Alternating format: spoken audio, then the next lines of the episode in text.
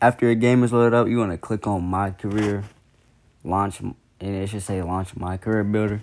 You click on that, and then you should see first name, last name, and everything else. You want to click on, I mean, you want to insert your first name, your last name, what type of build you want, a playmaker or a finisher, whatever you want to make your player good. And then the next step is you see five pie charts, and we're gonna get into that next episode.